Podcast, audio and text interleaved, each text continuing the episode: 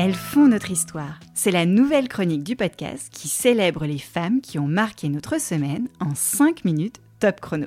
Parce que l'histoire a souvent effacé les femmes alors qu'elles ont agi, régné, écrit des chefs-d'œuvre, milité pour le droit des femmes, combattu, créé, sauvé des vies, donné la vie, mené des armées, allé dans l'espace, réalisé des découvertes scientifiques, gagné des prix Nobel.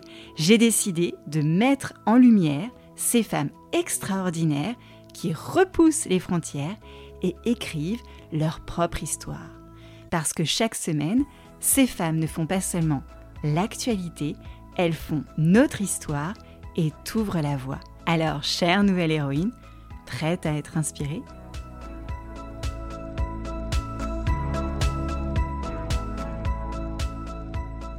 Cette semaine, elle s'appelle Rifat Arif, Jess Wade et toutes les sportives féminines des prochains Jeux olympiques à Paris.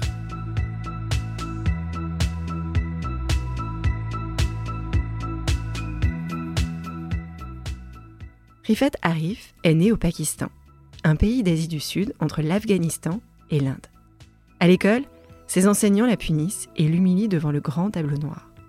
Encore plus grande que toi, à 13 ans, elle rêve d'un professeur qui accorde le même respect et le même amour aux enfants sans différence.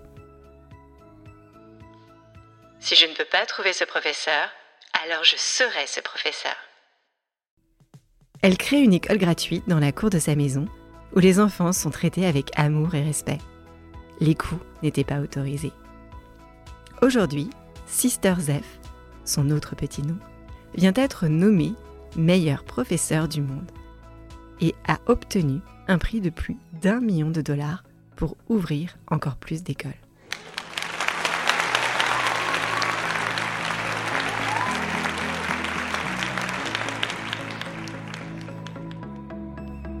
On ne quitte pas le monde de l'école. Tiens, interrogation écrite. Peux-tu me donner une chimiste célèbre? Une mathématicienne?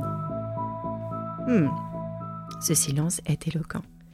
Alors pour remédier à cette invisibilité, Jess Wade, une physicienne britannique de 33 ans, a rédigé 1750 biographies de femmes scientifiques sur Wikipédia, une grande bibliothèque en ligne.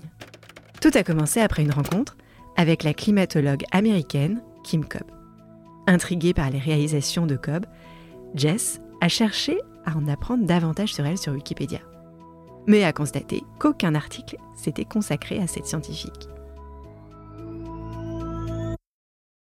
C'est ainsi qu'est née l'idée de donner de la visibilité aux femmes et aux personnes racisées dont les contributions étaient sous-représentées sur la célèbre encyclopédie en ligne, Wikipédia donc. Pour amplifier son impact, Jace Wade organise des ateliers de formation de Wikipédia visant à encourager d'autres contributeurs à suivre son exemple et à combler les lacunes de la documentation en ligne. Aujourd'hui, Jace a même sa propre page Wikipédia, une ironie pleine de sens, puisque son travail consiste précisément à donner une voix à celles qui ont été longtemps dans l'ombre. On pense souvent que les filles ne choisissent pas la science parce que ça ne les intéresse pas. Mais en réalité, ça les intéresse déjà. Le problème, c'est de leur proposer des modèles, des exemples de parcours, et donc de rendre les femmes scientifiques visibles. Par exemple, savais-tu que le Wi-Fi, oui, tu sais, ce, système à la maison qui est avec un code imprononçable, avait été inventé par une femme, Eddie Lamar. Alors, Eddie Lamar est née en 1914 et se passionne pour les inventions. Et comme beaucoup d'enfants fascinés par la mécanique, elle s'amuse à démonter ses jouets pour tenter de comprendre leur fonctionnement.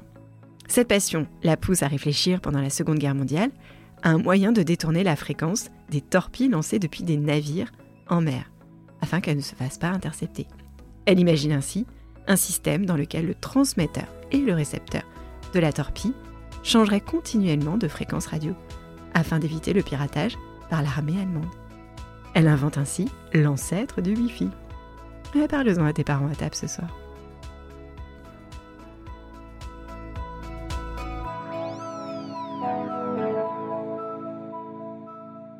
Remontons encore le temps jusqu'au début du XXe siècle. En 1900, les Jeux olympiques avaient lieu à Paris. Les sportives féminines n'étaient que 22 sur 997 sportifs. Elles concourent pour 5 sports le tennis, la voile, le cricket, l'équitation et le golf. Les Jeux olympiques de Paris seront les premiers de l'histoire à atteindre la parité numérique, c'est-à-dire qu'il y aura le même nombre de sportifs féminines que de sportifs masculins participant à l'événement. On y retrouvera quelques nouvelles héroïnes racontées sur le podcast, comme Clarisse Abeklingnou, Victoire Berthaud, Simone Biles, et d'autres à venir, comme la joueuse de tennis Coco Goff et la gymnaste Mélanie de Jésus dos Santos.